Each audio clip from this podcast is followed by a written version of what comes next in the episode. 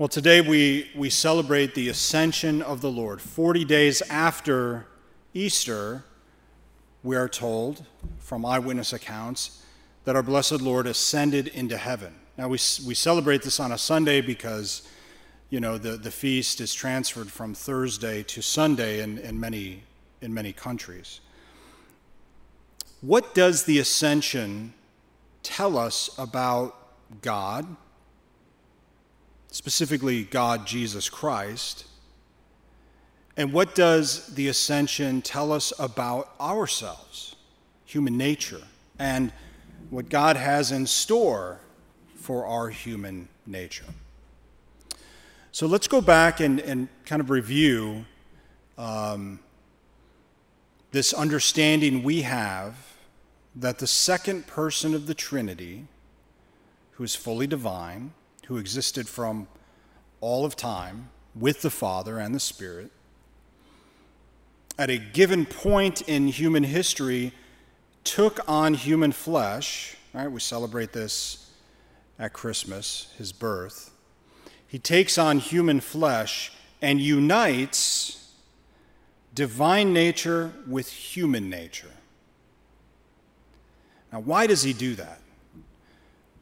Know, obviously, we, we know this has to do with how we're saved, but why does he do it that way? I mean, God could save us any number of ways. Why would he unite himself to a nature of beings that God had created? Why would he unite himself to human nature? When we go back and we think of how sin entered the world, right? Sin entered the world through a man and a woman. It, it entered the world through human nature, right? Adam and Eve, our first parents, are created in harmony with God, in union with God, but also given free will. And, and the, that whole Genesis account of the fall uh, speaks to us somewhat poetically and allegorically about how Adam and Eve, our first parents, misused their freedom and brought sin into the world through their act of disobedience, through their desire to be like God, through their sin. So sin enters the world through human nature. Therefore, it is incumbent upon human nature to pay the price for that sin. In other words, uh, you know, anybody who is disobedient or, or breaks certain rules, they deserve punishment for it.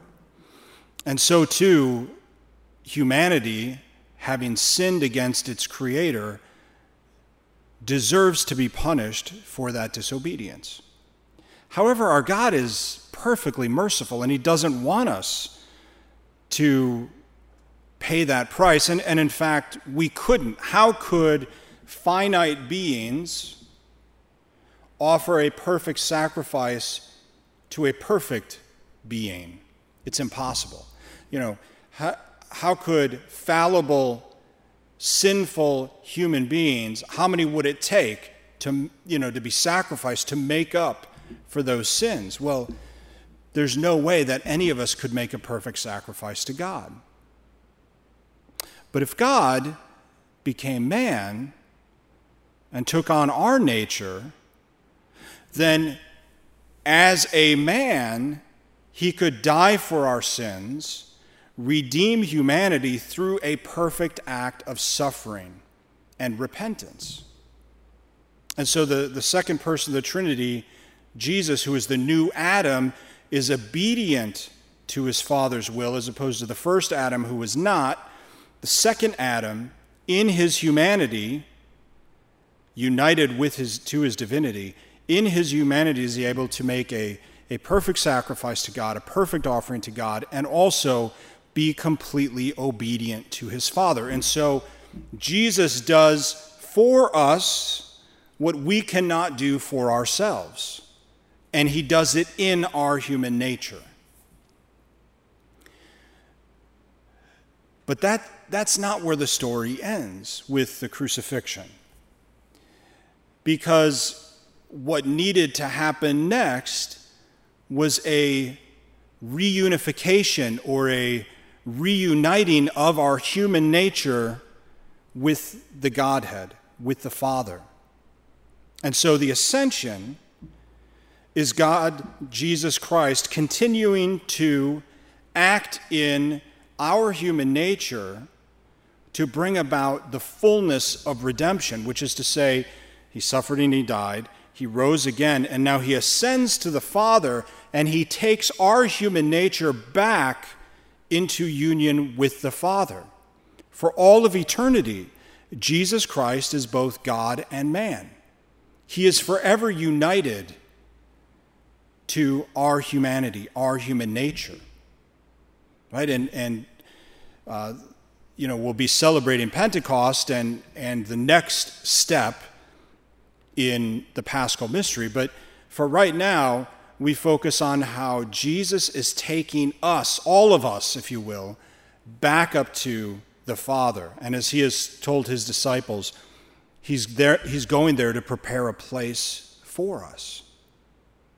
You know, the Eastern Church, Eastern spirituality, talks about how the, the Christian, by virtue of God's grace, is divinized. Is divinized. That is to say, that through the power of the Holy Spirit, through the power of God, through the operation of God's grace, we are made more like God. This, you know, that whole idea of being incorporated into Christ, being members of his body. Now, how does that happen? It happens through baptism.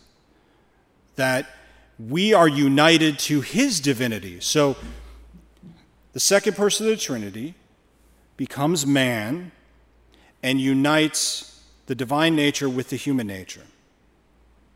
He then takes our human nature back to the Father and offers to us a share in that union. It's not that we become God, it's that we're able to be united to his being in such a way that he continues to sanctify us from within, so that God's grace inhabits our souls.